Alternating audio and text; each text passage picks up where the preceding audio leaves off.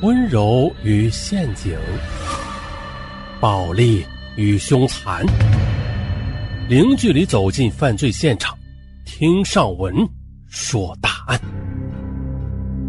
本节目由喜马拉雅独家播出。今天上午要讲的是一起至今还扑朔迷离的案件啊！这起案件很让人费解的。这凶手他到底是不是真凶啊？还是被冤枉呢？还是仅仅是一个雇凶杀人的棋子呢？没有人知道。而本案中的受害者是一名美女主持人，年仅二十九岁，啊，就横尸家中，还留下了惊人的财富。而这所有的一切都让人浮想联翩。事情是这样的。一九九八年，南方某省会的高档小区突然传出一声凄厉的惨叫声：“救命！杀人了！快来人呐！”呼救者是这里某住户家的老保姆，而这个高档小区啊，是本市最好的社区之一。在一九九八年的时候，房价就已经高达近一万元了啊！本市除了少数做生意的大老板，那普通人绝对买不起这种房子的。所以啊。这里居住的多是香港人、澳门人，全国其他城市的富豪，非富即贵。而出事的这所豪宅是在三十多楼的高度，高达一百八十多平米，装修很奢华，似乎是个国内富豪的居所。而其实呢，他是本省某著名女主持人的家。这个女主持人陈丽华刚刚二十九岁，已经在全省甚至全国红透半边天了，而且红了很多年。在省会电视台，她亲自主持节目，还成为最有名的制片人。不过，她她的婚姻生活则不太好，三年前就同丈夫离婚，目前还是单身状态。那这么大的房子，仅有陈丽华和老保姆两个人居住。前一天晚上，老保姆照例在晚上九点之前就做好了全部家务，自己关门上床睡觉。陈丽华是个大忙人呐，竟然深夜才回来，自己有钥匙，不需要保姆开门。可今天陈丽华回来的比较早，老保姆刚上床就听到门响，老保姆急忙披着衣服出来。陈丽华说：“啊，张姐啊，没事的，你去睡吧。”啊，好的。啊，对了，这汤啊我熬好了，就放在餐厅里。啊，算了，我今天晚上饭局吃多了，汤就不喝了。随后，陈丽华就将提包扔到客厅的架子上，走进自己的卧室，开始换衣服和卸妆。老保姆呢，将汤端回了厨房，放入冰箱啊，又自行上床睡觉了。这一觉睡到第二天上午七点，老保姆起床穿好衣服，推门出来准备开始做早餐。可谁知道，他刚走了几步呢，赫然的就发现客厅里边居然躺着一个血人。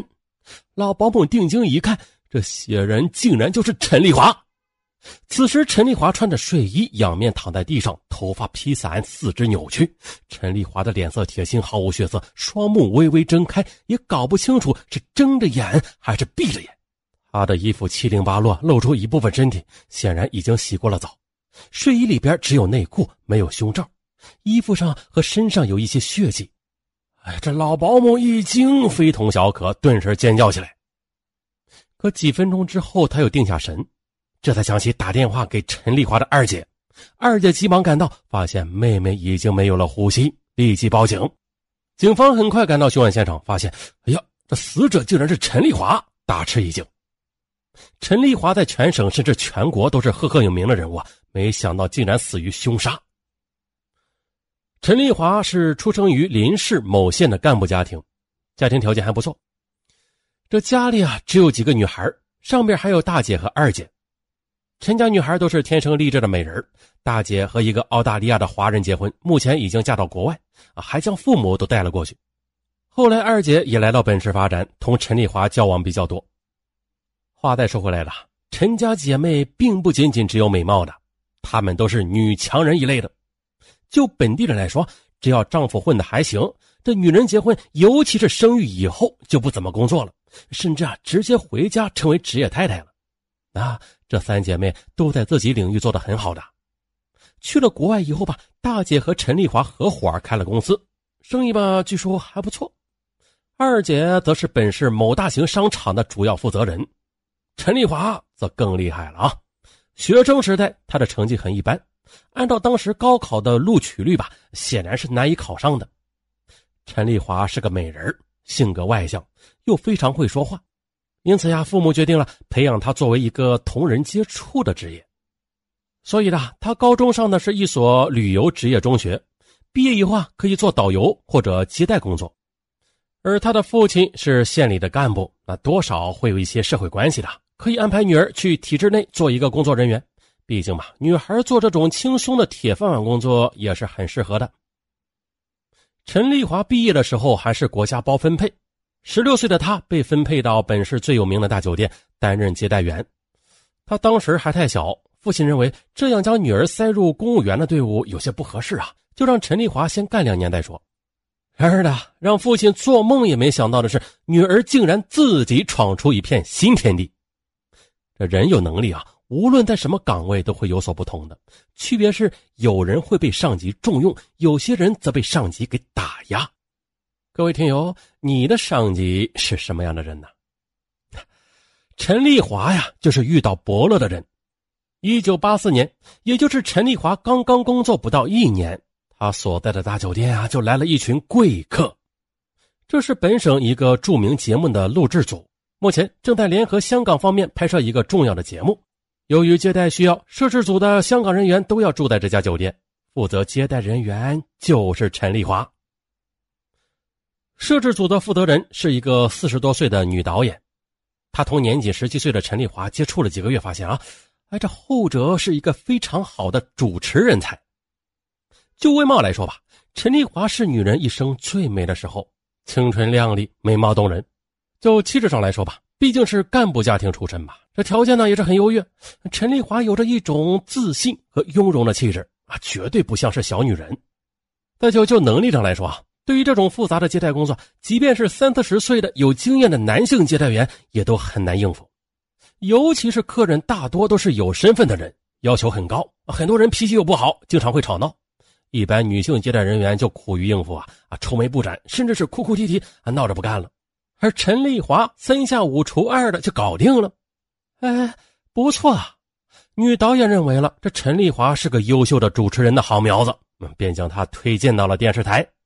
陈丽华她当然很高兴了啊，谁不愿意去做主持人呢？啊，总比在外边受气当接待员好吧？况且呢，可以大大的出名。可是陈丽华的最初经历却不太好。虽然吧，在旅游学院时候接受过讲解方面的训练，但是同主持人工作还是有很大区别的。况且呢，第一次上镜又非常紧张啊，当时仅有一张半的稿子，再加上那时候没有提字机的，很多时候都需要主持人去背稿。